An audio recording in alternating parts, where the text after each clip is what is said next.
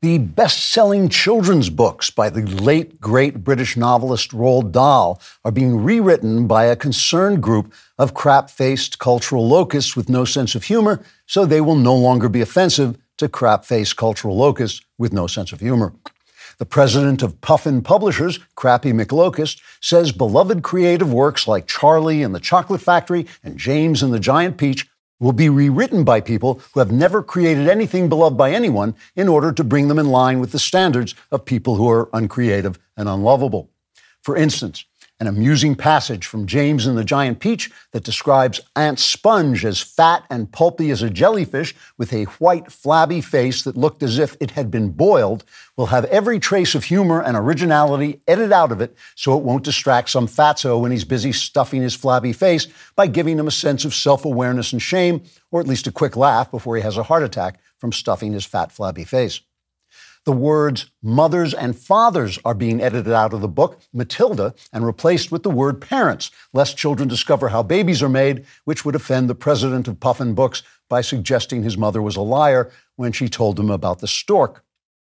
Now, I know what some of you are thinking. You're thinking, oh, Klavan, you steaming hot hunk of hilarity. I have to protest that your depiction of Puffin Publishing as a squirming den of crap faced cultural locusts without a sense of humor, run by a humorless man named Crappy McLocust, is simply too absurd to be believable, even though it does make me laugh hysterically while experiencing a deep sense of yearning for the masterful touch of your powerful yet gentle hands.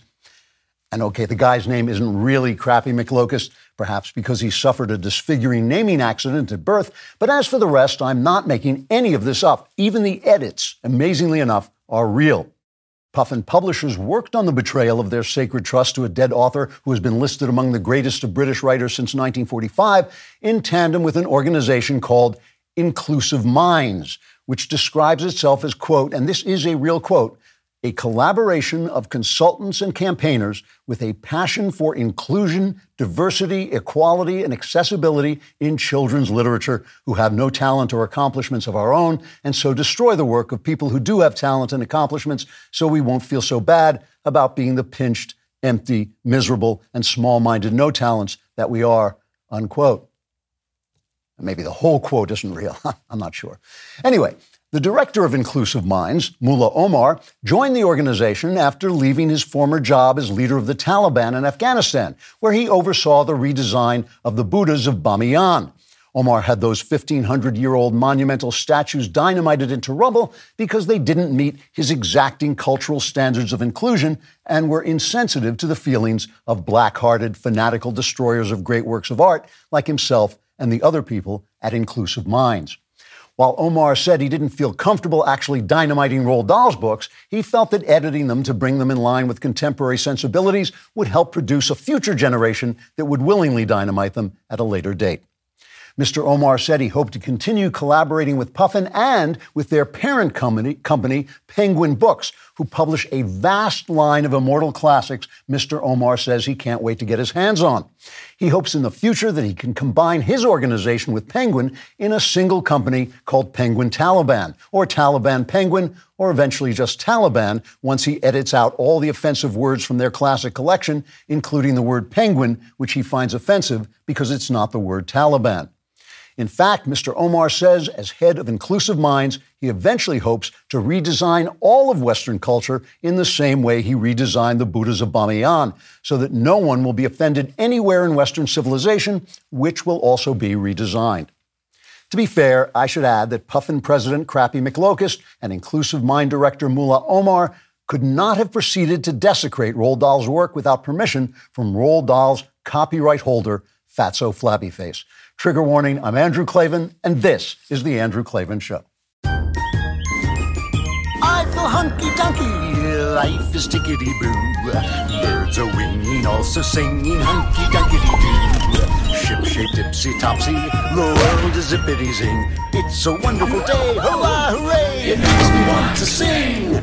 Oh, hurrah, hooray! Oh, hooray, hurrah!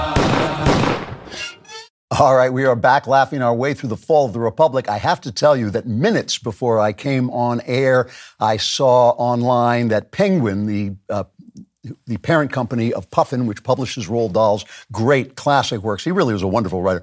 Uh, Penguin will, has been so shamed by what Puffin is doing that they will now publish classic edi- editions of the Roald Dahl books to go along with the desecrated edition. So you can choose uh, whether to buy the classic ones and burn the new ones or buy the classic ones and just ignore the new ones. That'll be up to you. Uh, but still, they should still be ashamed and they shouldn't, shouldn't publish the edited ones. So I went ahead and tore them to pieces as they so well deserve. Uh, today, I'm going to take a different look at the week's news by talking about one of the most difficult tasks I think that we're all facing in this information crisis, which is finding the truth. And find, we'll talk about that in the context of uh, Ukraine and January 6th and transgenderism and lots of other stuff. Uh, this is the moment, the exact moment when you should go and uh, subscribe to my YouTube channel, the, my personal Andrew Klavan YouTube channel where you will get exclusive comment content. Uh, you simply, if you want a notification, uh, you press that bell. Uh, a butler will come to your door uh, carrying a pizza and a briefcase. Will knock on the door and will hand you exclusive content plus a pizza plus a briefcase. Uh, and when he leaves, check your wallet because he usually takes that with him. Uh, also, if you leave a comment. I don't even know what I'm talking about. I've just got here and I don't know what I'm talking about. Uh, if you leave a comment and the comment is uh, degrades, uh, you know, poor people uh, or you know some minority or something, we'll we'll read it on the air uh, because that's what we're here for. Uh, Michael Zuiderveen has a comment today. He says, "Oh, great, Klavan, I sent you a question for the mailbag. However, I sent it I sent it via hot air balloon. I'm afraid it never made it to you, but that's okay. I'll send another one to you via Ohio train. I'll hold my breath and be waiting for that question." If the past couple of years has taught us anything, it's that in a crisis like, say, a global pandemic or a natural disaster, even the basics can be hard to come by. You need to be prepared for anything. My new partners at Jase Medical are here to help. Jase Medical's mission is to empower you to be better medically prepared, even in the worst case scenarios.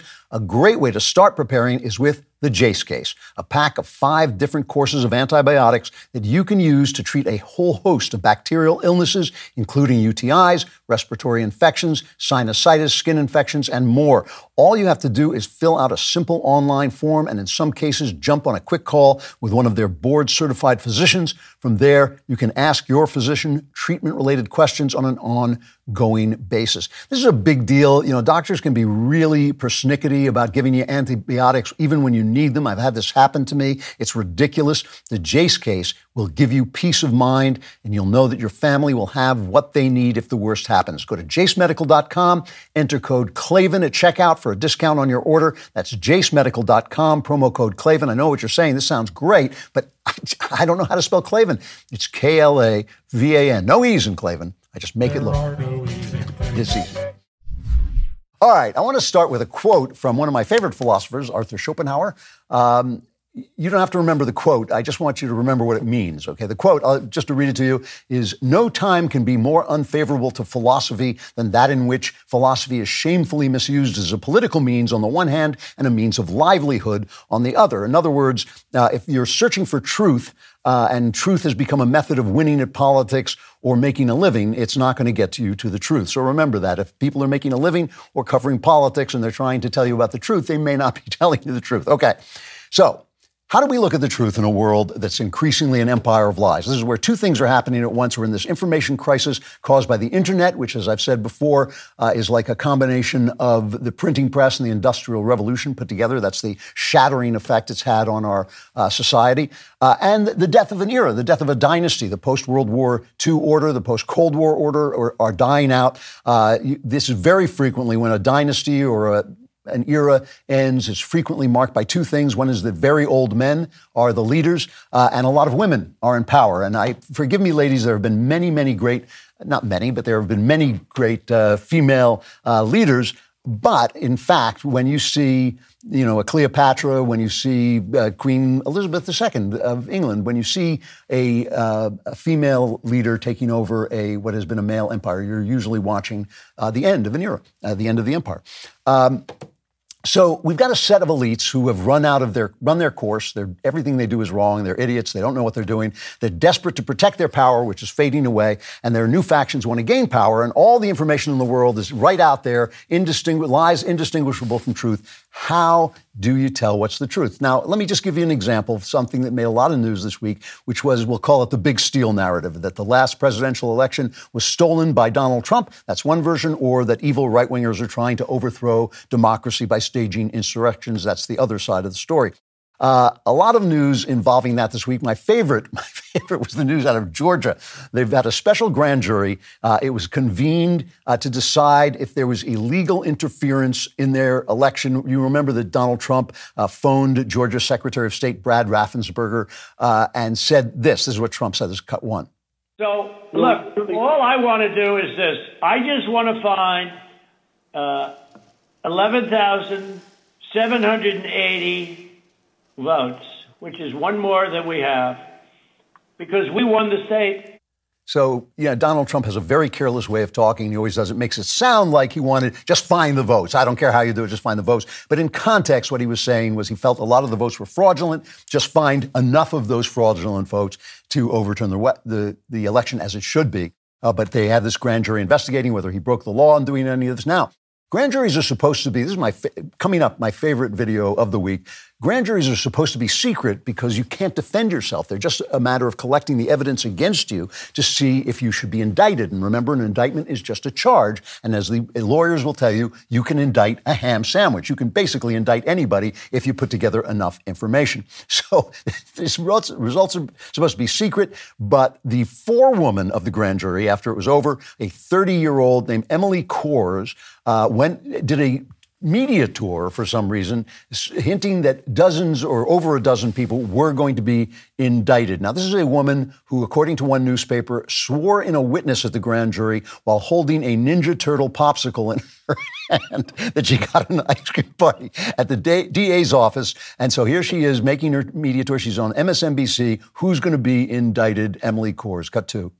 Honestly, I kind of wanted to subpoena the former president because I got to swear everybody in. Hmm. And so I thought it'd be really cool to get 60 seconds with President Trump of me looking at him and being like, Do you solemnly swear? And me getting to swear him in. I just I kind of just thought that would be an awesome moment. It would be an awesome moment. It would be awesome. You look at her Pinterest page, apparently it's all like Wicca and witchcraft and all this. So justice, uh, your country is in the very best of hands. Uh, even, even the women on The View, which uh, The View does perform a public service by making American men think, wow, I'm glad, glad I'm not married to those women. Uh, even the women on The View understood that this was a disaster. Here is the famous uh, and lovable uh, Joy Behar. Shouldn't she be keeping her big bazoo shut, this girl? I mean, why is she going around talking? She wants attention. You know, everybody is a Kardashian now. Now, that actually is a good point. Everyone is a Kardashian now. There's a world where people are famous for being famous. So there's a premium on saying whatever makes you famous and not saying what will not you make you not famous. Fame is valuable. Fame is money. Fame is ego gratification. Fame is a kind of power. Those are the things that people want and want to protect if they have them. They don't want to lose them and they do want to get them, which brings me to another side of the story, which is a little bit more uncomfortable for us conservatives over at Fox News. Uh, there's another legal case going on, the Dominion voting system. Remember all of Trump's minions were saying that, you know, Dominion could be rejiggered and all the votes could be turned around and all this stuff. Dominion is suing Fox News and Fox Corp for what it alleges were defamatory on, defamatory on-air comments about its products. Now, I don't think they have a case here, to be honest with you, because basically they were just letting people come on and say these things. But they're angry that Fox had people on uh, like uh, like Sidney Powell, uh, Trump's lawyer, Sidney Powell, who was on with Hannity. Here's a clip of that, cut four. Nobody liked Dominion voting systems. Nobody. The professor, the three Democrats, the state of Texas, they had problems in Georgia, the New York Times, the AP. Why we would use a system that everybody agreed sucked or had problems is beyond me. And I asked you today, you said to me that there were people watching an internet connection in real time, but they can't speak publicly and haven't signed affidavits to that. Why? Well, there are a number of reasons. Uh, some uh, are within the government, and some are possibly in different roles that require confidentiality. And they're not in a position where they can come forward without certain protections in place. So she's saying that there's sinister knowledge out there, but nobody can come forward. So, in the course of this case, there was discovery, and in discovery, all of this information came out that was embarrassing to these Fox hosts because they, while they were having people like Sidney Powell on, they were discussing among themselves the fact that they thought this was completely absurd. Uh, Hannity, in a deposition in the case, said that whole narrative that Sidney was pushing, uh, I did not believe it for one second. Sidney Powell is lying, by the way. I caught her. It's insane, said Tucker Carlson to Laura Ingraham uh, in a, an email. Sidney is a complete nut. No one will work with her. Ditto with Rudy Giuliani, said Ingraham. Uh, it's unbelievably offensive to me. Our viewers are good people, but they believe this, uh, said Carlson. Uh, and a day later, uh, Rupert Murdoch himself sent a message uh, with the subject line, watching Ju- Giuliani, and wrote, This is really crazy stuff and damaging. Um, the filings show that Fox and its top personalities were, uh, let's say, concerned. Uh, they were, it really sounded close to panic to me. Uh, their audience went nuts when they called the election for Biden early on. Uh, they thought that was terrible. OAN and Newsmax uh, were uh, all in that this was a big steal and that Fox was losing money and losing audience and their stock was dropping. But at the same time, they knew that Trump was not telling the truth and was making wild claims. On January 5th, Rupert Murdoch sent a message to CEO Suzanne Scott it's been suggested that our primetime three, Tucker and Sean and Laura, should independently or together say something like the election is over and Joe Biden won. That would go a long way to stop the Trump myth that the election was stolen. Uh, and Meade Cooper, the uh, executive vice president of primetime programming, said, I told Rupert that privately they are all there. They all agree with that. Uh, but we need to be careful about using the shows and pissing off the viewers, but they know how to navigate. So, so look, they were afraid that Trump had a lot of power. All these people loved him. All these people believed what he was saying. Their audience, this is their audience. And as Tucker said, they're good people, but they were being led along by Donald Trump. And Donald Trump was telling them that the election was stolen uh, and all these crazy things about the machines, uh, and they didn't want to lose this audience to OAN and Newsmax, which were basically going along with it whole hog, uh, who are also, I think, being sued by Dominion.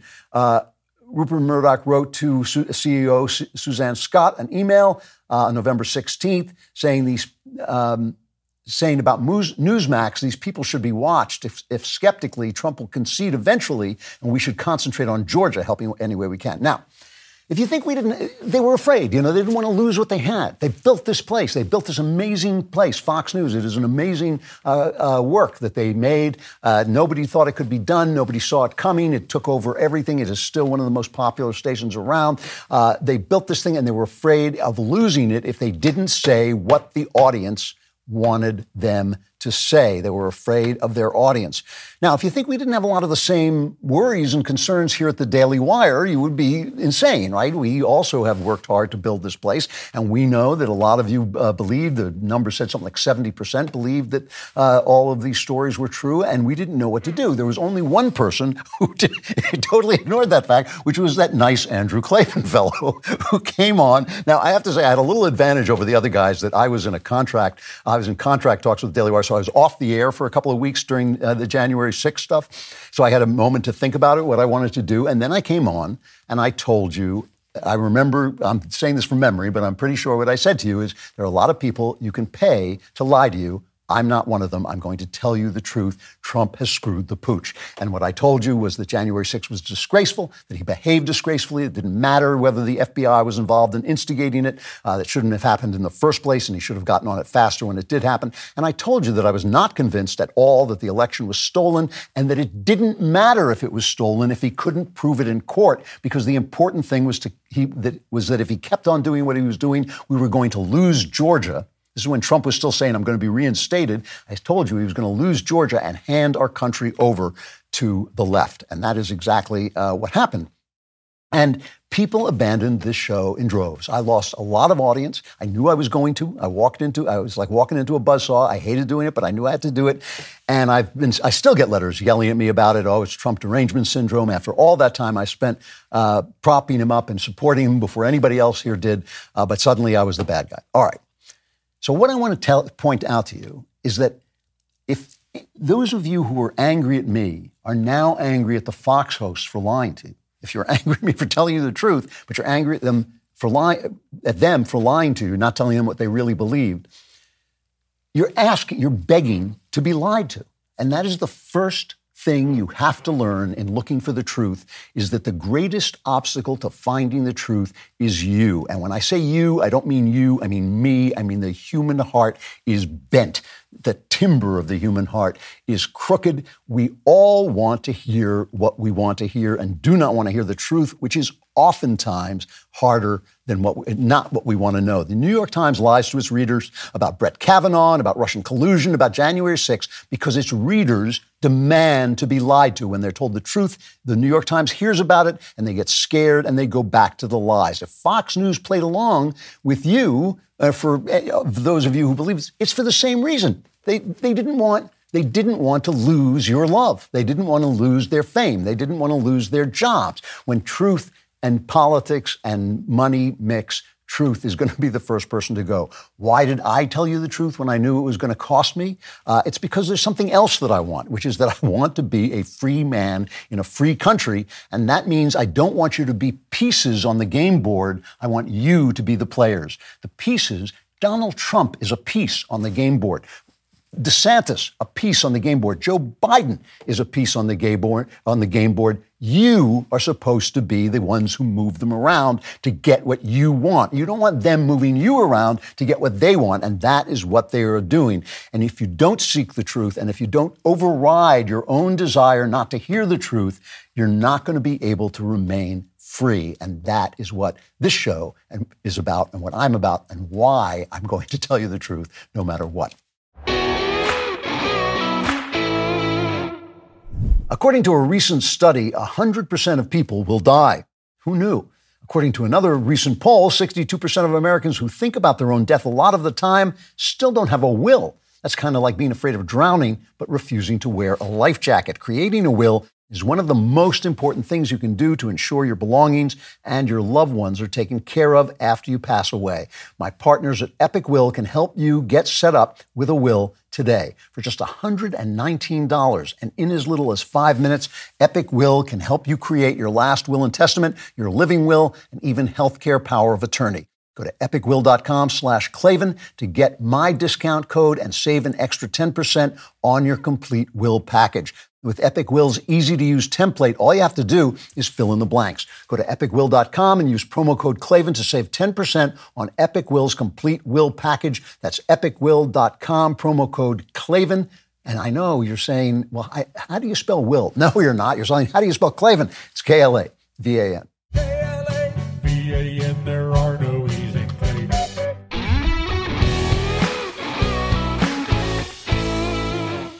All right, returning to Schopenhauer, because none of us wants to hear the truth when it contradicts our beliefs. None of us do. Not any of us. Nobody wants to. And because all of us want to be lied to at some level. And because politics is the art of winning your vote, right? Politics is a machine for telling you what you want to hear, for manipulating you and lying to you. That's what politics is. That, that's why getting angry at politicians for telling lies is ridiculous. They're telling them because they want to win you over. And that's why I always say politics makes you stupid. If people were angels, politicians would come out and say, look, folks, you know, we've got to we've got to reform Medicare and Social Security. I know you want it. I know we told you it was in a lockbox. We lied to you. Uh, that's not in a lockbox. We're running out of money. It's destroying the country. We've got to reform it. Now the Democrats and the Republicans will discuss different ways in which what has to be done will be done. Instead, they take they put out a video of Paul Ryan uh, pushing an old woman in a wheelchair off a, a cliff, and everybody goes, "Oh, we don't want that. We don't want old women," because they think you can be manipulated, and you can if you only want to hear what you want to hear. So I'm going to just tell a little story that happened this week, and pay attention, and we'll, I'll get to the point of it at the end of the story and how it fits in with things you have to know if you want to find the truth. All right, things you have to know when you want to find the truth. President's Day. President Biden went to Ukraine, a surprise visit into a war zone. Uh, he walked around with Zelensky, uh, pledged to continue support even though you don't want to say it because I don't like Joe Biden very much. I think he's a, one of the worst presidents ever. Very impressive. If it had been Trump, you all would say the same thing. Very impressive. He's in a war zone. Uh, it's it's dangerous. He was showing support. Uh, then he went to Poland and made a powerful speech. This is cut seven. When President Zelensky said he came to the United States in December, quote, he said, "This struggle will define the world and what our children and grandchildren how they live." And then their children and grandchildren. He wasn't only speaking about the children and grandchildren of Ukraine, he was speaking about all of our children and grandchildren, yours and mine. We're seeing again today what the people of Poland and the people across Europe saw for decades. Appetites of the autocrat cannot be appeased. Okay, now pay attention because I'm going to tell the story of this this week in the news, and then I'm going to ask you a question. All right, uh, there's a question you got to pay attention. There'll be a quiz at the end. Now, after uh, Biden did this, uh, Congresswoman Marjorie Taylor Greene tweeted, This is incredibly insulting. Today, on our President's Day, Joe Biden, the President of the United States, chose Ukraine over America while forcing the American people to pay for Ukraine's government and war. I cannot express how much Americans hate Joe Biden. A lot of people pointed out that Biden has not gone to East uh, Palestine, Ohio, where people are being gassed to death and poisoned by this stupid uh, train that went off the rails. Uh, no top official went to East Palestine until our old friend Donald Trump went and made a show of handing out waters, cut eight. The Biden administration should ensure that every family has the option of moving and homes and everything else until this thing is straightened out. Uh, I do want to uh, especially thank some of the incredible people that uh, helped us because we're bringing thousands of bottle of water, Trump water, actually, most of it, uh, some of it we had to go to a much lesser quality water. you want to get those Trump bottles, I think, more than anybody else. But we're bringing a lot of water, thousands of bottles, and we have it in trucks, and we brought some on my plane today. But to that end, I'm pleased to announce that we've helped coordinate the delivery of the water and bottled water as uh, well as the tractor trailers full of it. We have big tractor trailers full of water. I think you're going to have plenty of water for a long time, maybe. That's great. I mean, in the same way, I gave Biden his due. You know that he he did the uh, a, put on a nice show in Ukraine. Trump, excellent, excellent politics, uh, really well done. Pete Buttigieg, uh, homosexual Secretary of Transportation. We should just call him that because that's why he was hired. Homosexual tra- Secretary of Transportation. Maybe he's Secretary of Homosexual Transportation.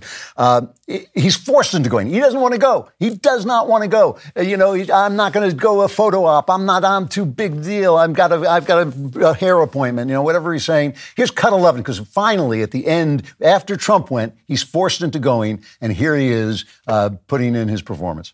And there's no question that there have been enormous amounts of both information and misinformation injected into this situation, none of which is to the benefit of the community uh, when it comes to that misinformation. Did Norfolk? So I think.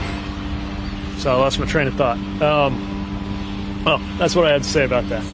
He lost his train. Maybe his train of thought was derailed. Maybe they should set the contents of his thought on fire, except the toxic waste uh, would wipe out the rest of Ohio. Guy, he is I'm not saying this as a, as a human being. I don't know Pete Buttigieg as a human being, but as what he does, he is trash. He is just one of the worst public officials. And a certain breed of suburban white women just love him. I shouldn't say suburban white women, suburban wealthy women. Just like, oh, he's so intelligent. He's so, you know, he's just bad at what he does. All right. And oh, and on top of which, most insultingly, he blames the train derailment on some uh, safety rules that were rescinded during the Trump administration, Obama rules that were designed to hurt the fossil fuel industry, to make it harder to transport uh, oil uh, by train after making it harder to transport oil by pipeline, uh, harder to build a pipeline. So Obama put this thing in place, and the court said, This is ridiculous. We're not getting the right information. Once they got the right information, these rules were rescinded. Had nothing to do so far with preliminary investigation, seems to have had nothing to do with why the train was derailed. Just a complete dishonest work of dishonesty. However, so he looks bad. Uh, Trump looked great. I thought Biden looked good uh, overseas. Um, okay. So here's the quiz. Now, you know those math questions where they, they fool you, they, they distract you from what they're doing? Uh, so they'll say, you know, a train travels at 80 miles an hour, then backs up 20 miles and reaches Philadelphia at 8 p.m. How many people were on the train? that's, what this, that's what this is like. This is the same problem. Biden goes to Ukraine, but not to Ohio. Pete Buttigieg is a dickwad. Trump goes to Ohio and looks great. Should we be in the Ukraine war? That's the question. And the right answer, there is a right answer. The right answer is you don't know. The reason you don't know, it's, it, looking for the truth, the hardest answer to come up with is I don't know. But the reason you don't know is because the answer depends on the outcome. The answer depends on the future. May have been a good decision to go in, may have been a bad decision to go in. We don't know because we don't know how it's going to play, play out.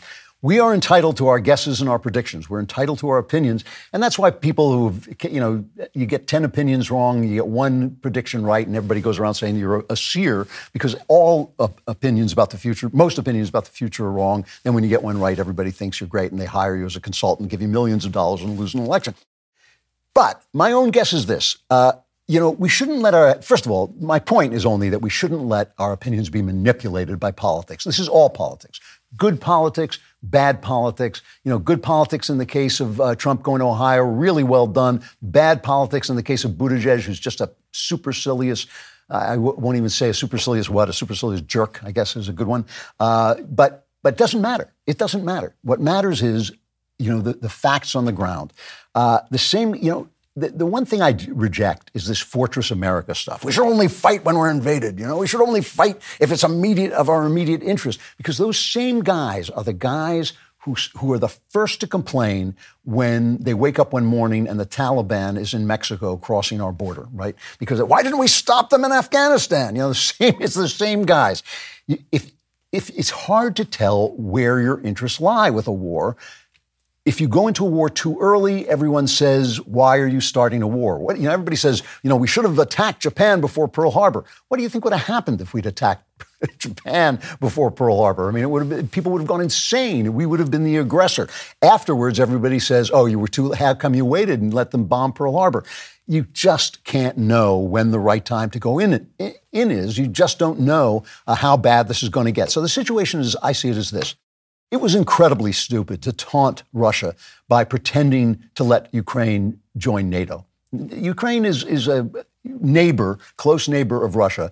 Telling them that they might become uh, a member of NATO was essentially saying our empire is going to wash up on the shores of Russia. Uh, it was a bad, I think it was a just bad strategy. It was disgusting to abandon Afghanistan uh, in incompetent disarray. That was one of the uh, most shameful things I've ever seen. The fact that Joe Biden wasn't ripped from pillar to post and still isn't being ripped from pillar to post for doing that so badly. I don't even think we should have been in Afghanistan, as I said many, many times while we were there, but still, still pulling out like that was bad. So it, it, was like throwing meat at, at Putin and Xi Jinping in China. It was like saying, We're weak, we don't care, we don't know what we're doing. Uh, we may start a war, but we're not going to finish it. So we're stupid, we're weak. Uh, we enticed our enemies into making a move. Now what? Russia, remember, is not Russia. Russia is China. China is not just China. China is Russia and Iran. That's the axis of evil. Uh, Taiwan is obviously what China's got their uh, eye on. They want to go forward. China is now having uh, a summit with Russia. We don't know what they'll do. People ho- hope they'll uh, sue for peace. They put forward a sort of plan for peace, which sounds a little bit suspicious, but not bad. But it just sounds. I'm just suspicious of anything that comes out of China. Um, but really, uh, they're also. It's quite likely they might start to offer weapons uh, to Russia. And then what will, what will we do? Because we're already broke, we have no money to send the hundreds of, of billions of dollars worth of stuff we're sending over there now but you can't pull out. We're stuck. If you pull out, if you pull out, Russia will not stop. China will be in, be in Taiwan by noon uh, of the day we pull out. Uh, so it, the way it looks to me is we got there through a lot of blunders. We blundered our way in. Now we should end it as quickly as possible. Biden should stop this thing where he keeps saying, no, I'm not going to send any tanks. Oh, here are some tanks. I'm not going to send any missiles. Here are some missiles. Send them what they need. Send them what they need to put an end to it or at least hobble Russia as far as you can. Could this end in World War III? You bet. It's war. War is really dangerous, really bad. I'm sorry we're there. There are some good things that have come out of it. Uh, the Europeans have been brought online. They've been reminded that the world is a dangerous place and you can't just go and buy oil from Russia without paying the penalty. It's exposed the idiocy of the green agenda. It's made us the leader of NATO again. You know, we were kind of fading away in our leadership of NATO. It's given us some very good things, but we don't know. We don't know whether this is a good thing to do. All I will say is what I know is a bad thing to do is to be there half-heartedly, uh, not give them the stuff they need. We should bring it to a close. Uh, you know, another enemy of truth is the tragic dilemma. This is a tragic dilemma because no no answer is good, and everybody thinks the answer that they have is the is the best one. I, I just think we have to see it through. I really think we have to see it through. But my main point is my main point is politics should not distract you from looking at the facts on the ground and making your decisions about those facts, not about who's saying what and who's putting on what performance. One more, one more instance about transgenderism coming up. We're getting terrific feedback about Genucel skincare. Jessica from Huntsville, Alabama says, My skin looks so soft and clear. I have seen a reduced number of fine lines and dark spots. I have found a new lifetime product. I absolutely love it. Genucel was born from its founder in a small New Jersey town as a favor to one of his pharmacy customers using rare botanical extracts and scientifically researched ingredients. Genucel is uniquely formulated to target all visible signs of aging, fine lines, wrinkles, dark spots, a sagging jawline, and even those puffy under eye bags. The Genucel product you use today uses the same one of a kind proprietary flower base developed by its founder all those years ago. All Genucel products work for both men and women, plus they're safe for all skin types. You're guaranteed to see immediate results in 12 hours or your money back. Now, I haven't used it because, I mean, look, I look perfect, right? But my talent manager, Tessa, uses Genucel under eye treatment to help get rid of the bags under her eyes.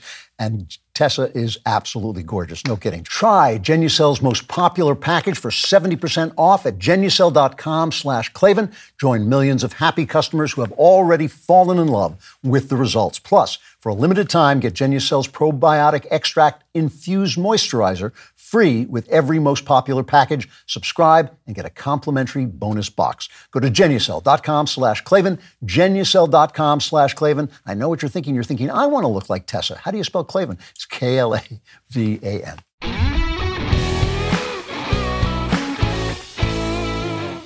One last trick about finding the truth. Finding the truth is sometimes exceedingly difficult when the lie is so obvious you don't even know how to argue with it. Uh, and the left uses this a lot. They say something so outrageous that we on the right just kind of blither before we can pull ourselves together and start to point out where the lie is. Uh, this is the truth with this uh, butchering children stuff. Uh, Matt Walsh, I'll tell you in a minute, has scored, uh, has helped score a tremendous victory here in Tennessee. Uh, but let's start. Let's start with their the left's point of view. Here's a trans activist. I don't know what meeting this is at. This was put out by YAF. Uh, but here's a trans activist screaming at a meeting. I love this cut. Where I would be if it wasn't for this part of the community. I feel liberated when I perform gender, when I celebrate gender. Let young queer kids celebrate gender. My favorite part of it is the applause. Yeah, you're making no sense. I don't know what you're saying. You're talking like a crazy person, but gender. The thing is, you know, gender is com- is, is legitimately com- complicated. If for a minute we're going to accept the idea that gender is a word describing your feelings in relationship to your sex, all right? That's that's kind of the idea from the left, and I think that uh, you know, I, I think that we all know that people feel out of out of touch sometimes with the archetype of their gender. If you're a man who's supposed to be a big bruiser, a big fighting guy, but you're an intellectual guy, you know, maybe you feel like, oh, I'm not the, I'm not a real man. You know, you have to take different passages and all this. We all, we all know about this kind of discomfort because all of us have it because nobody is the actual archetype. Uh, even, even believe me, the, the Navy SEAL has his moments of thinking like, I don't know, maybe I'm not as cool as I think I am. Uh, in any sane society, in any sane society, being a man and being a woman come along with responsibilities, things that you owe to the society. A, if, if a substantial number of people don't fulfill those responsibilities, the society falls apart or declines. If women don't bear and nurture children, if men don't protect and support the women who bear and nurture children, this will be bad for society. Now, these basic facts, these basic truths, I mean, think about that as a tribe, a tribe where women don't bear children or, or where the men don't protect the women.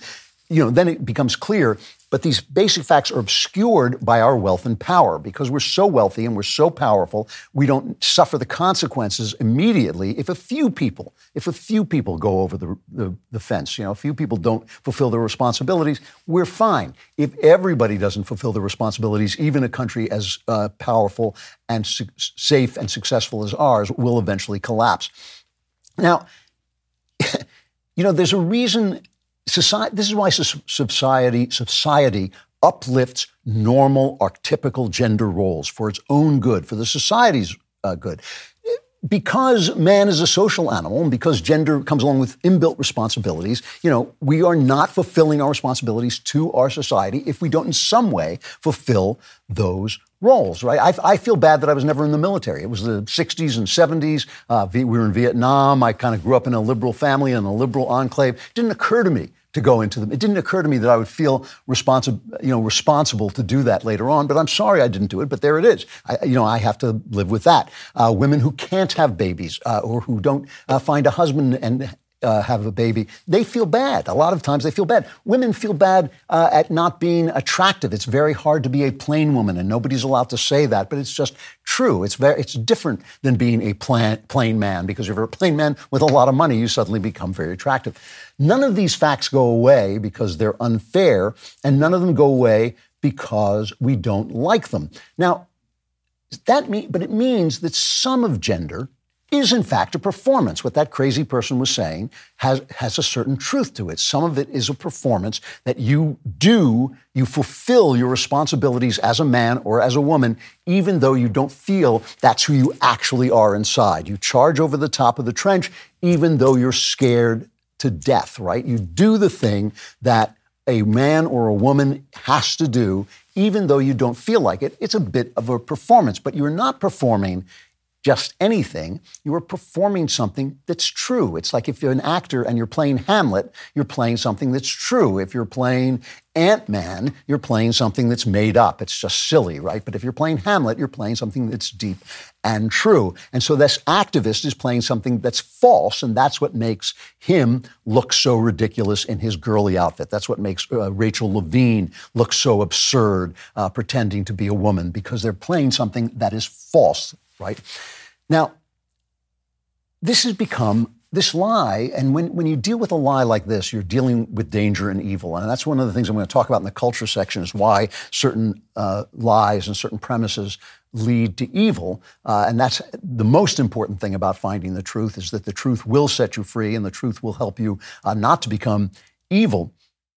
But one of the things is this has led to atrocities what are happening, the things that are happening in this country to young people are atrocities. I've said this before, I will say it again. If the evil Nazi doctor, Joseph Mengele, look him up, one of the most evil men in all of history, if he had come to Adolf Hitler, another one of the most evil men in all of history, if Mengele had come to Hitler and said, I want to describe to you my new idea called gender affirming care, Hitler would have said, you got to be. Who do you think I am, Hitler? You know, I mean, it, this this is an atrocity to chemically castrate children, uh, to cut off the healthy body parts of children. You know, the other day, um, uh, Matt Walsh, who is a guy who's been on this, you know, on really on target about this, he was attacked for being cruel to Dil- Dylan Mulvaney. He made a video where he really laced into Mulvaney. I've made fun of Mulvaney in videos, but this he was really lacing into him, and he was being attacked for being cruel. And I was sitting there thinking, well, yeah, you know, Matt was a little hard on him. It's not what I would have said. It's not. I'll be honest with you. It's not what I would have said. But who cares? They're castrating children for no reason, for no scientific reason. Uh, but Walsh is, is, as I've said a million times, is doing God's work. And uh, I think it was yesterday, uh, he was um, a, a bill that he has supported uh, called the Protecting Children from Gender Mutilation Act uh, has been passed in the Tennessee uh, legislature. It hasn't been signed yet. Uh, it'll ban transgender puberty blockers, uh, cross-sex hormones, and surgeries for minors under 18 across the state. Uh, you may recall that Matt testified in the committee, the health committee on this, uh, and he was questioned by one of the uh, guy named Bryan Terry, one of the the chairman of the committee, and you can see where the lie is. I, you don't have, need me to tell you uh, where the lie is in the question, and Walsh handles it wonderfully. Can you give us a summary of your educational background or your healthcare education experience? Mr. Walsh, you recognized. My experience in healthcare? Your educational background. I'm just curious. You you you you yeah. testified as to a lot of your own research. So I'm curious for what purpose you do that and what background you have to qualifies you to speak to that. Well, my background that qualifies me to speak to this is that I'm a human being with a brain and common sense, and I have a soul. And so, therefore, I think it's a really bad idea to chemically castrate children. That is my experience. I made a mistake. That was not the chairman of the committee. Um, that was uh, John Ray Clemmons, who was on the committee. And of course, you understand that that's what's called an ad hominem attack. Uh, it doesn't really matter who Walsh is. It doesn't matter if Walsh is a bad guy. It doesn't matter if he wandered in off the street. Right is right and wrong is wrong. And that is something that the only, the full human being, not reason, uh, not just the human heart, not just your feelings, but only the full human being can discern uh, with careful thought. But you have to begin with the truth. You have to begin with the facts. And that's the thing that has made this transgender issue so important uh, in, in this battle for the culture we are uh, fighting is that it's so obviously a lie. Uh, remember that, you know, the truth is hard to find. The human heart does not want to hear it. Yours, mine, all of us, all of us do not want to hear it. Uh, we don't want to hear truths that con- conflict with our passions, with what we want to be true. That is true of all of us. Politicians do not want us to have the truth. They want to manipulate us to do what they think is best for us to do. Some of them are corrupt. Some of them are just, just think that they have the right idea. What we want is we want to know the truth so we can force politicians to do what we think should be d- done because this is our country, not theirs. They are our hirelings. They are our servants. They are not our masters. And that is the, the problem we're having right now. And if we don't take charge of the truth and if we don't fight down our brokenness and, and search for the truth, we don't know how to run the country. We will not know how to run the country, especially in an information crisis like this. And in a minute, in the cultural section, I will show you why this is worth fighting at the highest level because the evil that we see around us, and I think all of us have seen an upsurge uh, in evil, has its basis in a faulty search for truth, uh, not necessarily in a grift or a con uh, or open uh, intentional evil, but in a faulty search for truth and finding the premises that lead us to the truth is the most important thing that we can do. All right, this is the cultural section where we will talk about the big truth, the great truth, the underlying truth of all truths. Uh, you know, I told you, you know, you get this show is amazing. You get tomorrow's news today. I've been saying since this show started, since the earliest episodes, I have been saying that there is a religious revival coming uh, to America and that it will come from the universities. It will come from the colleges. Uh, and, and to be fair, when I said that, what I meant, it would come from the intellectual classes and trickle down as opposed to the street revivals, which, uh, you know, the kind of Great Awakening type revivals, which would come up uh, from the bottom. But actually, that is what laid the seed work for what's happening now. Guys like Carl Trueman, uh, a genuine intellectual, is, is writing uh, about where we went wrong in our philosophy. Stephen Meyer, uh, who has gathered at the Discovery Center all these scientists who are saying, wait, there's some problems with the kind of materialist uh, idea that scientists have been selling us for a long time.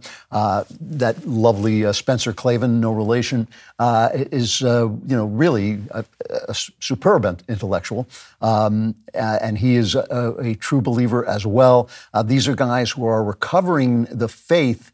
that formed us for a new age from a long, long narrative of materialism that has been growing really uh, since even before Isaac Newton, since really the beginning of science, when it kind of made sense. When it kind of made sense when they thought, oh, you know, it's not like little, you know, pagan gods who are making things happen. There's actually a me- mechanism to the universe. There's a clockwork to the universe. It made some sense to extrapolate from that, to generalize from that, and say, oh, um, you know, maybe everything is a clockwork. Maybe there's nothing but material, especially after uh, the you know the theory of evolution came out, people thought, oh, even creation uh, is a clockwork and maybe there is no God. And this is one of the things that happened. Well, now uh, there is a revival taking place in uh, Kentucky, in uh, Asbury University. It is spreading to other universities. Uh, thousands of people, up to 50,000 people, uh, have been driving from all over the country to be to come and sing and be at these things. There's a, it, it, moves me just watching it. It's a beautiful, beautiful thing. Uh, catching the Holy Spirit. They just want to be with God. A lot of them are communicating by TikTok, uh, by Instagram, and uh, even by word of word of mouth. Uh, these are young young people coming together, uh, and I do not think this is the end of something. I think it's the beginning of something. The university is thinking of shutting quietly, uh, closing this now. I think they should just shut down the university and let this point go because this is the most important thing that's happening Ukraine right now. Uh, so I want to return to something I said last week that upset a lot of people who want to hear their ideas confirmed. That's why they listen to right wing radio. They want to hear right wing stuff. And I am a right winger. I am a deep conservative. Uh, but I said last week that the people who follow Ayn Rand and the people who follow Karl Marx are the same people. And you bet, people got very, very angry at me and they said, You're an idiot because Marx was a socialist and Rand was a capitalist and Marx believed in the, the collective and Rand believed in the individual. And I was like, oh, duh. You know, like I didn't, you think I didn't know that? Well, maybe I was saying something different from that. My point was that their underlying premises were the same that there is no God. Capitalism is a better economic system than socialism, uh, but it's just an economic system. That's all it is. One of the stupidest things the left said uh, when this Roald Dahl atrocity happened, when they started editing Roald Dahl, the left said, well, the Roald Dahl books weren't selling, so this is just capitalism. Capitalism doesn't tell you whether things are right or wrong. They tell you whether things are profitable or not profitable. If, even if it's profitable uh, to butcher uh, these classic children's works, it would be wrong. And it's just like it's wrong to sell fentanyl, even if you make money, or to sell your body, even if you make money. It is wrong. The premise under which Rand and Marx are operating is the same, and this is another aspect of truth. It's maybe the most important one, is that truth makes sense. And if it doesn't uh, if your logic, if your theory doesn't get you where you're supposed to be, uh, experientially, then you have to look back and see if maybe you got your premise wrong. If I say, if my premise is north is that way, and I walk that way and I get to Mexico, I can't just say, oh, Mexico must be north. I have to say, wait, maybe my premise is wrong because I know Mexico is south. I know it's to the south. And therefore, if, if my premise leads to a theory that I leads, and that leads to a result that I know is wrong, I have to change my premise. You know, this is why in quantum mechanics, you know, you've, uh, maybe you've heard of Schrodinger's uh, cat. Uh, that was Schrodinger's reaction to something in quantum physics that didn't make any sense, which was that uh, you know a quantum doesn't have a position and a velocity until you look at it, and then that's the nature that it has. So light is not a wave or a particle until you look at it, and then it is a particle uh, or a wave, depending on what you see. And Schrodinger said, "Well, this doesn't make sense. If you had a cat in a box, uh, you know, and there was a poison bomb in there, then would the cat be both alive and dead until you opened the box and saw whether it was alive and dead, which is absurd. He was making the point that experientially, this is absurd. There's an old joke about this that I only found out recently, uh, which is that Schrodinger is driving along and he's stopped by a cop, and the cop says, I'd like to look in your trunk. Uh, and Schrodinger says, Well, there's a cat in my trunk trunk, and the cop opens the trunk and says, uh, "Sir, this cat is dead." And Schrodinger says, "Sure, now." Uh, so, so the point is, it's absurd. And when something is absurd in science, it means we have to find out more. We have to find out more of the uh, surrounding facts, and eventually we will find the context in which it makes sense because truth makes sense. And when that's one of the reasons we can debate. And you have to, in order to debate, words have to mean something, and they have to refer to something that we see. That is why uh, Matt was so good when he said you know, what is a woman, their debate fell apart. That's why they silenced them and threw them out of rooms because they were not making sense, and because they didn't want to debate. Um, so many of us look at our country right now and see something is terribly wrong. Uh, I hope you're among those people. Something is terribly wrong. Politicians, an entire party, the Democratic Party, can stand up and say you should be allowed to kill your child, your unborn child, until the moment of birth. And, and people vote for it.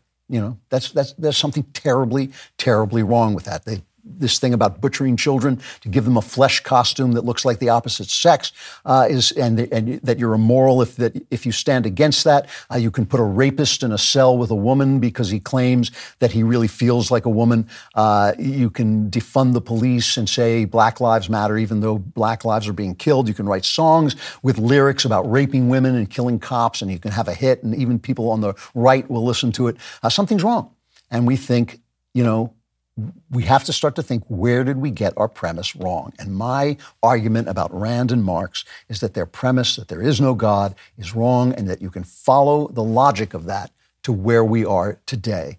This started in the uh, 16th century. It started with the Reformation. Now, I'm not saying the Reformation was bad.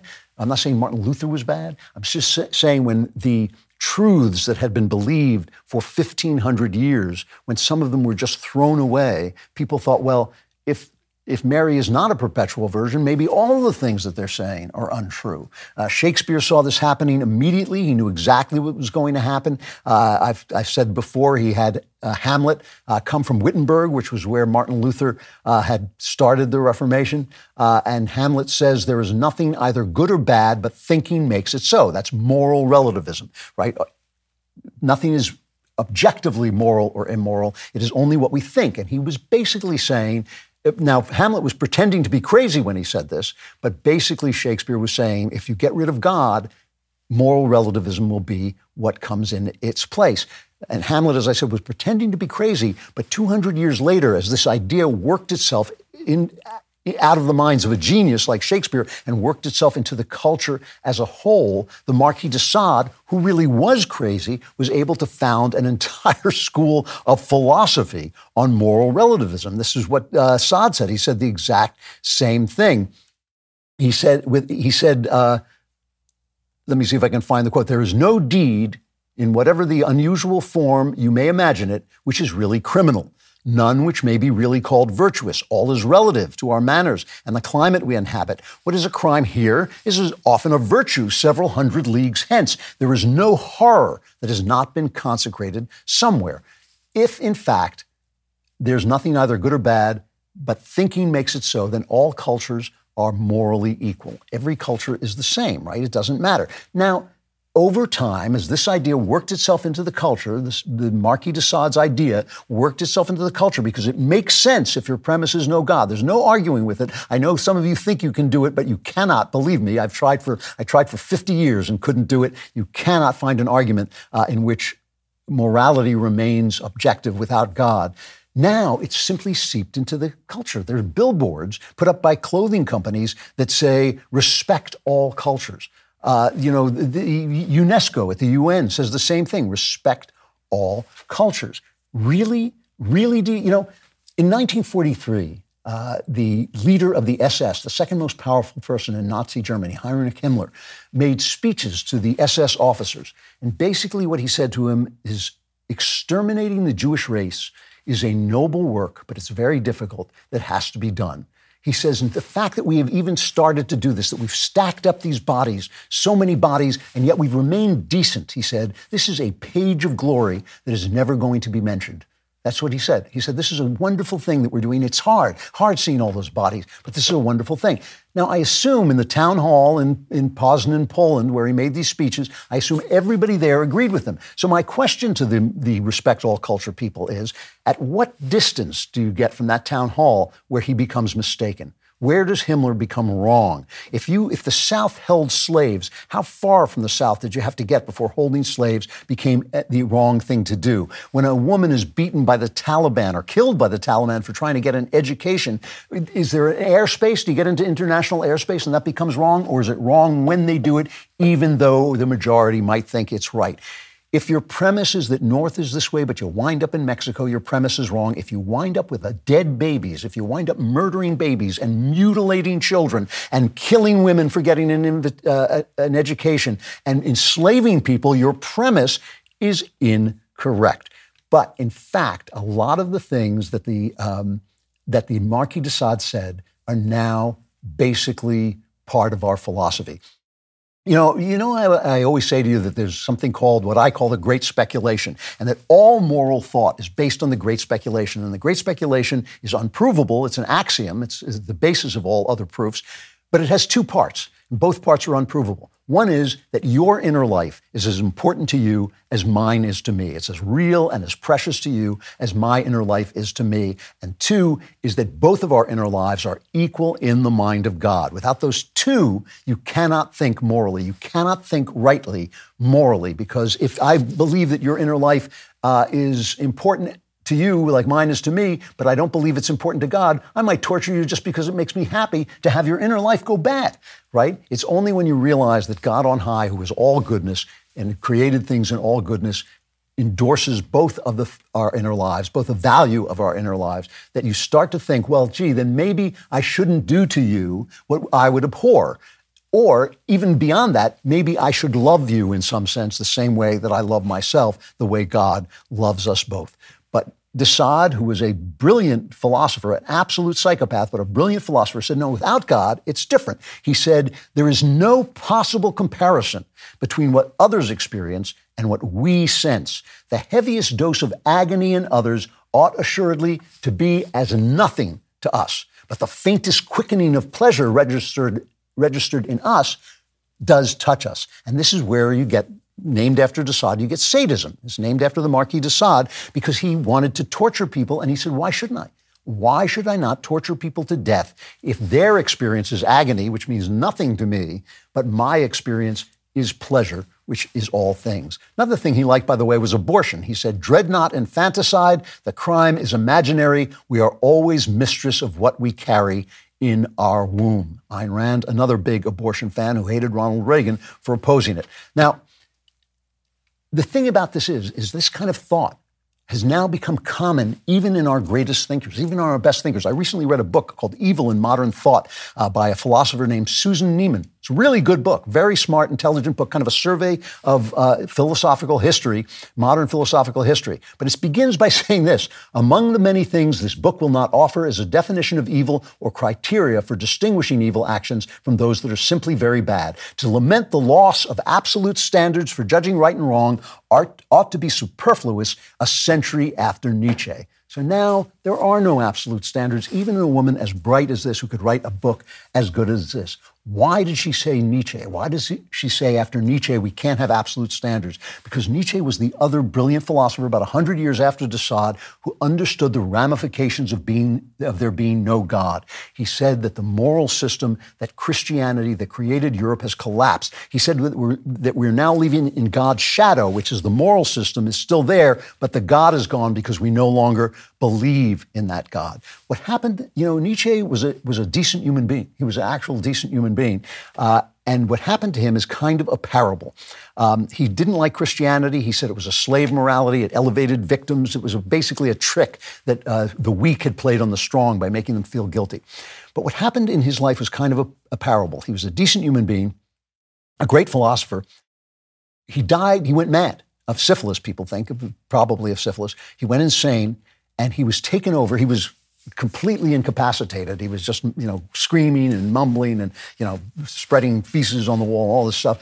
And he was taken over by his sister, Elizabeth, who was a genuine, evil, anti Semitic Nazi. She was a terrible, terrible human being. And she took over all of his uh, work and she took control of all of his work and she parsed it out and basically aligned him with the rising party in Germany in her later life, which was the Nazi Party. She loved Hitler. She died adoring Hitler.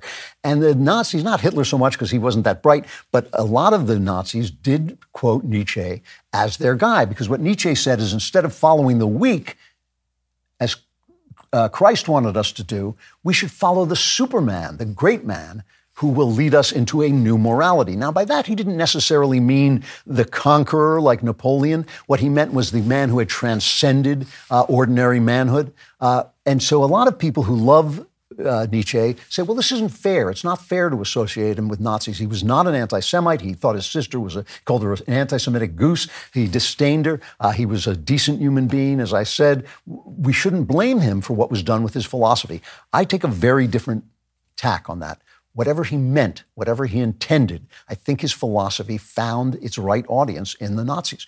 Uh, he would have hated that. He might have changed his mind. He might have seen that he had gone wrong, but he did not understand that. Yes, he said man had murdered God. Yes, man, God, man has murdered God. But God has a funny habit of coming back after you murder him. That's what the gospel story is all about. So when you talk yourself into, when you find that your theories and your beliefs have talked, have brought you to a place where there is no moral reality, where you can do something because it's good capitalism, where your company can abandon the people uh, you hired simply because you want to make an extra buck, where you can sell your car even though you know it's going to blow up and kill people because it would be worse for your shareholders uh, to recall the car instead of fixing it, which would be too expensive. When you get to that point, you know you've made a mistake. You know it because you have a conscience. You were gifted with a conscience by God when you start following someone like Ayn Rand, who says, yeah, you can blow up an orphanage because they didn't let you build it the way you wanted to, check your premises. Check your premises because you have gone wrong. That's where our country has gotten to. The things that they're doing, the butchering of children, the killing of babies, uh, the, the defunding the police, even though it means black people will die, all of those things make sense. It's just the premises they got wrong. And if you're following their premises, you're going to end up by hook or by crook, whether you go left or you go right, you're going to end up in the same place. And that place is evil.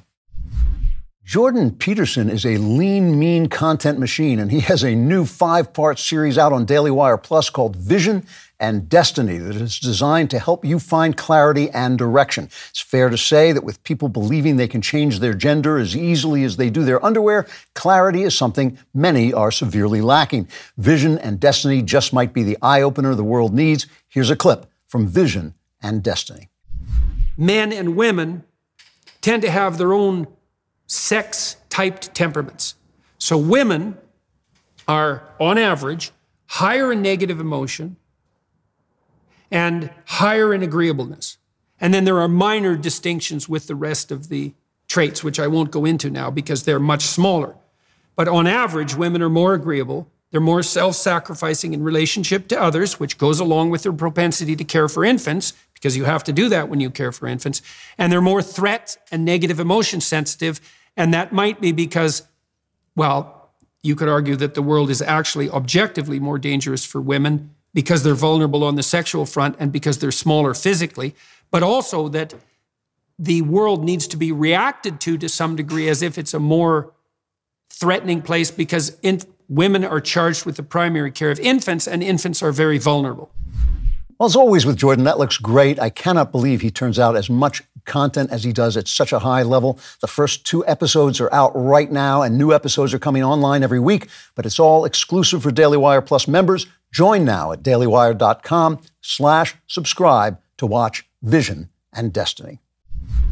So, speaking of truth, one of the things we've been covering a lot on the show is the cancellation of writers. And a lot of this, and not just writers, artists in general, uh, because a lot of this never gets into the mainstream press. It never gets to any place where you might see it. And it's important because people are being purged and they don't have any place to go if we don't help them, if we don't publicize them, uh, and if you guys don't get behind them. Mike Baron is a longtime comic book author. He has won the Eisner Award twice. Uh, he's written on everything you've heard of Flash and Star Wars, and I think Batman Punisher.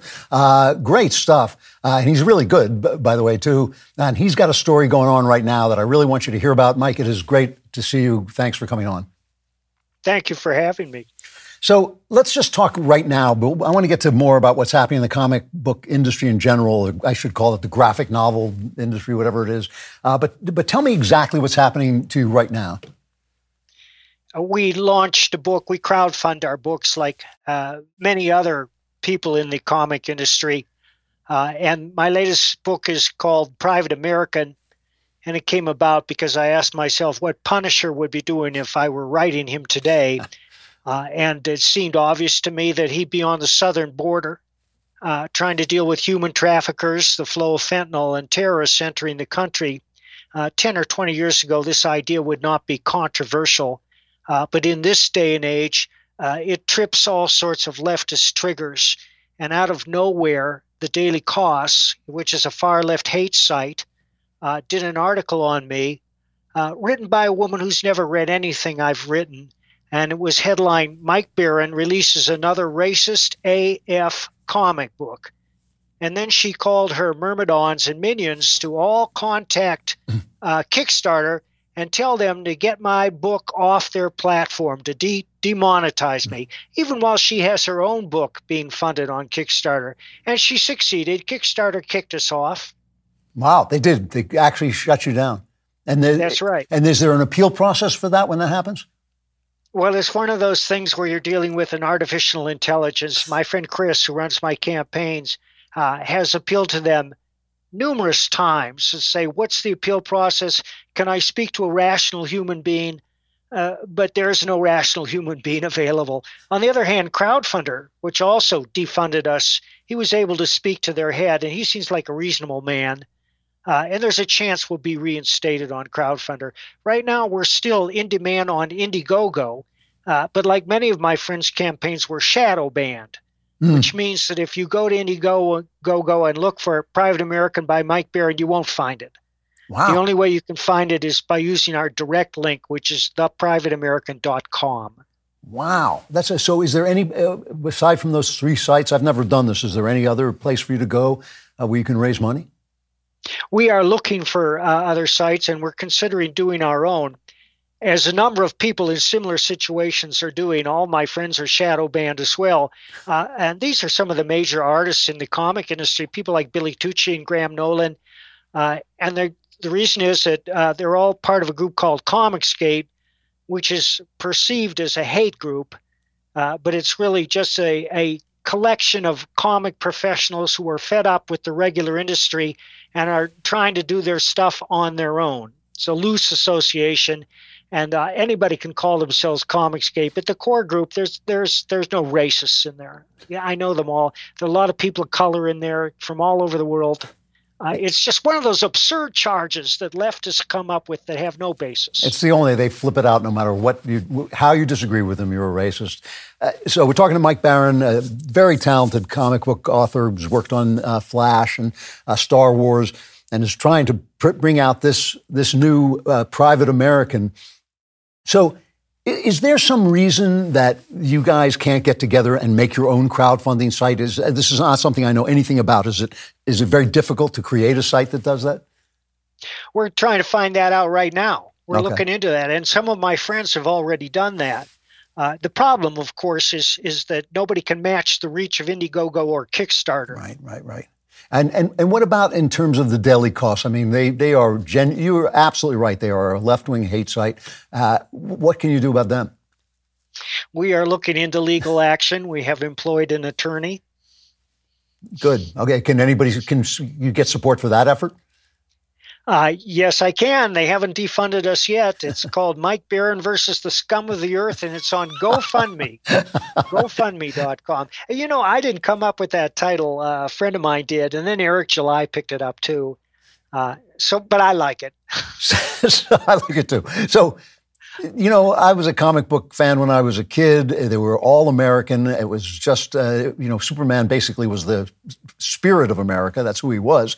Um, what happened? How did this? How did this transformation take place? How did they take over an entire industry so that there's nowhere for a guy like you to go? Well, you know how. Uh, 50 years ago, the left decided to infiltrate entertainment, politics, the media, uh, and uh, and education uh, on the Long March. It's called the Long March to take over all these institutions and th- turn them into to leftist hellholes. And and they've succeeded. I mean, you can see what's going on in public education today. Uh, and uh, what's happened to the comic companies is just bewildering to me. Uh, we used to work with editors who had been writers first, but now they seem to employ people that have no experience telling stories. Indeed, don't know how to tell stories. Uh, people who have an agenda and they're hiring other people who have an agenda to write and illustrate the comics. The art of entertainment has been lost. People buy comics to be entertained, and that's the same reason they go to movies.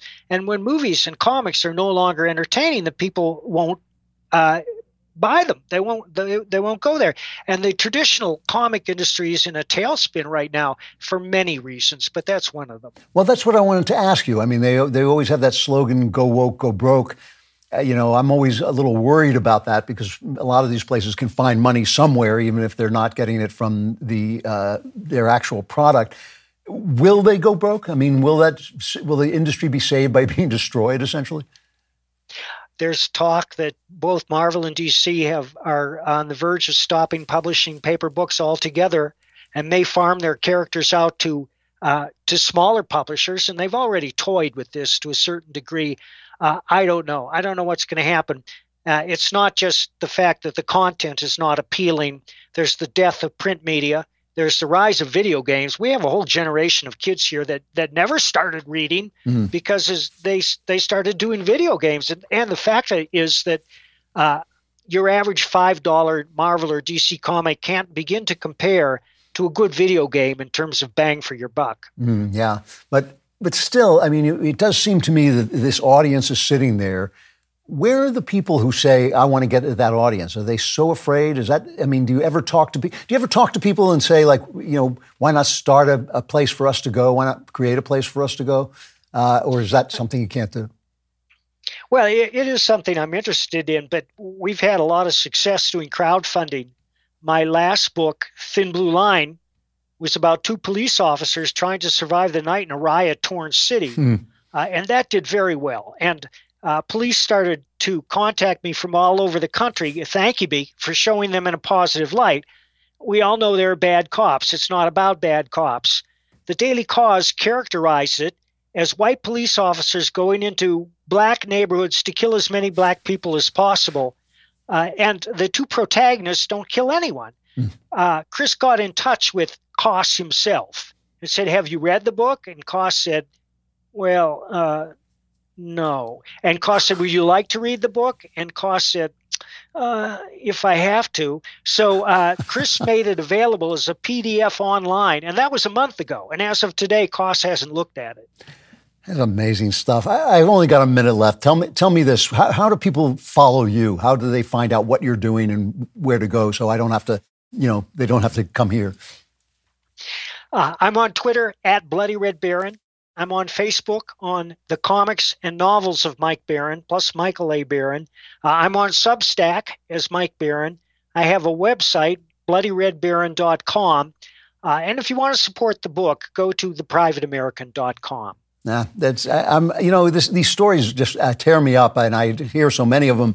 I can't bring everybody on, but what you, what is happening to you is happening to so many people, uh, and it's it's just it, it's not even the unfairness of it; it's the fact that people do, are not getting access to good stuff with good values that that actually matters uh, and is telling the truth. Mike, it's uh, great to finally meet you face to face. We've talked before, but it's uh, really nice to meet you face to face, and uh, good luck. I let me know what happens.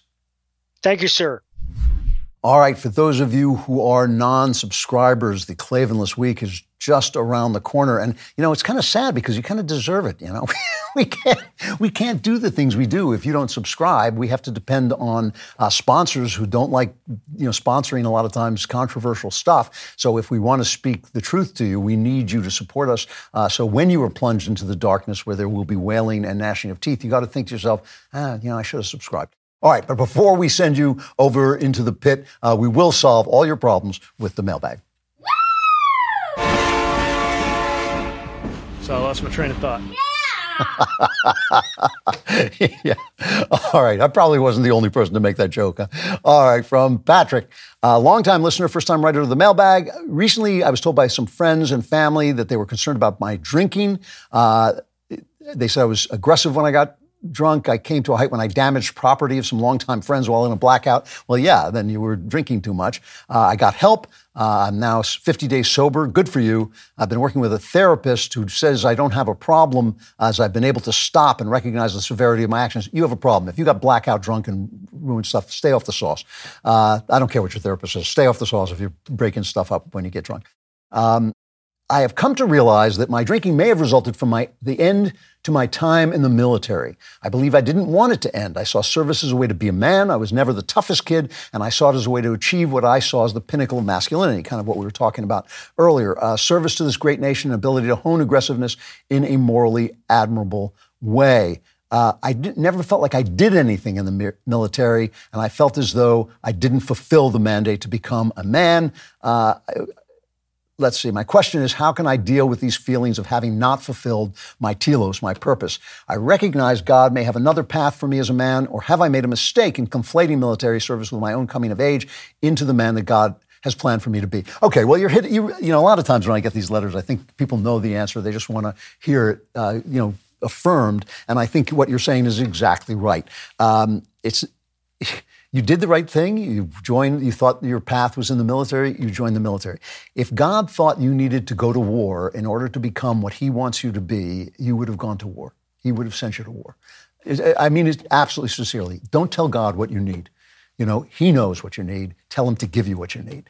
And there are many, many ways to have courage. And I think, I think it was Solzhenitsyn who said the courage of the battlefield is not the same as the courage to standing up uh, you know, against the society that you're in when your society goes wrong. There are many, many ways uh, that your courage and integrity, which are the key parts of manhood, courage and integrity are the key parts of manhood, uh, can be tested, can be shaped, can be fashioned. God will find a way. Believe me, you're not going to get from cradle to grave without finding those things uh, tested. If God had wanted you in battle, he would have sent you into battle. But he has other plans for you. He is going to, if you let him, if you pray to him and you release yourself into his care and into his making, he will make you the man he needs you to be, which is what you're looking for.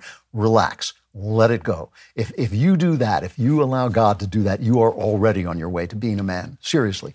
Uh, you, you, know, you didn't make a mistake. You followed what you thought you were supposed to, you thought what you were supposed to do. I sometimes look at my life and think the first part of my life is where I did what I thought I should do. The second part of my life is where I transitioned into uh, someone who believed in God. And the, the rest of my life was just like, God, Jesus, take the wheel because I'm not making any decisions anymore. Get to that point. Get to the point where you let it go, let God do it for you, and it'll get done. Trust me. Uh, and stop drinking. Uh, from Melissa, uh, oh great Klavan the Elder, I wanted to thank you and let you know what that your what your book, The Truth and Beauty, has done for me. I'm 22 and have been a Christian for most of my life. I have an expansive knowledge of Scripture and of Christian theology, but like you, the Gospels always baffled me. Reading the Truth and Beauty finally opened my eyes. This is a fan letter. I won't read the whole thing. Uh, your insight lit up the Gospels for me. I'll read enough to give myself a, a boost. Uh, he says, I may never speak to you in this lifetime, but I cannot thank you fully but I can thank you fully in the next one. May God bless you and keep you. Thanks very much for that. I, I really do appreciate it. Uh, it has been one of the most gratifying um, things in my career to have a book that I wrote essentially for myself and thought that I was going to have to self-publish, uh, to have it first become uh, USA Today bestseller, but also to get a lot of letters like this. I saw somebody sent me a, a guy in um, down south somewhere preaching uh, on the book from the pulpit. My own priest has preached on it. Uh, I've heard other people say it's been preached on. It's, it's really, really gratifying. And to know that it has done something for people, uh, that's why I'm here. It's great. Uh, so thanks. Um, from Anonymous, my brother in law, my wife's brother, used to be a fairly solid, if somewhat beta dude. he got he got divorced five years ago, and being the kind of soft beta guy, you have to read this like he's a soft beta guy. He is. He was lost in kind of a pathetic mess. Apparently, got into some strange fetishy groups where he found acceptance in a rather strange girlfriend. Uh, in the past month, he has come up to visit and started spouting off on rather left wing ideas. Uh, I have very little love for this guy. I'm sorry, or his teenage son. They're of the same mindset and better simp personality. Uh, Plessy has on multiple occasions demeaned his mother over her religious beliefs and her vaccine hesitancy, which has brought us close to confrontation. He spouted off to uh, the writer's 10 uh, uh, year old son. Do I cut him out of our lives or just keep my kids away from him and his son when we are around each other? What would you suggest? Uh, you know, I, I, think, first of all, you, you know, uh, the judgment here on this poor guy. I mean, you know, give him a break. You know, it's not for you to judge him. I know, I know. The Jesus said in the gospel, "Judge everybody." I, have been told this so many times that I actually believe the verse is there somewhere, and I just keep missing it. Um, you know, you disagree with him.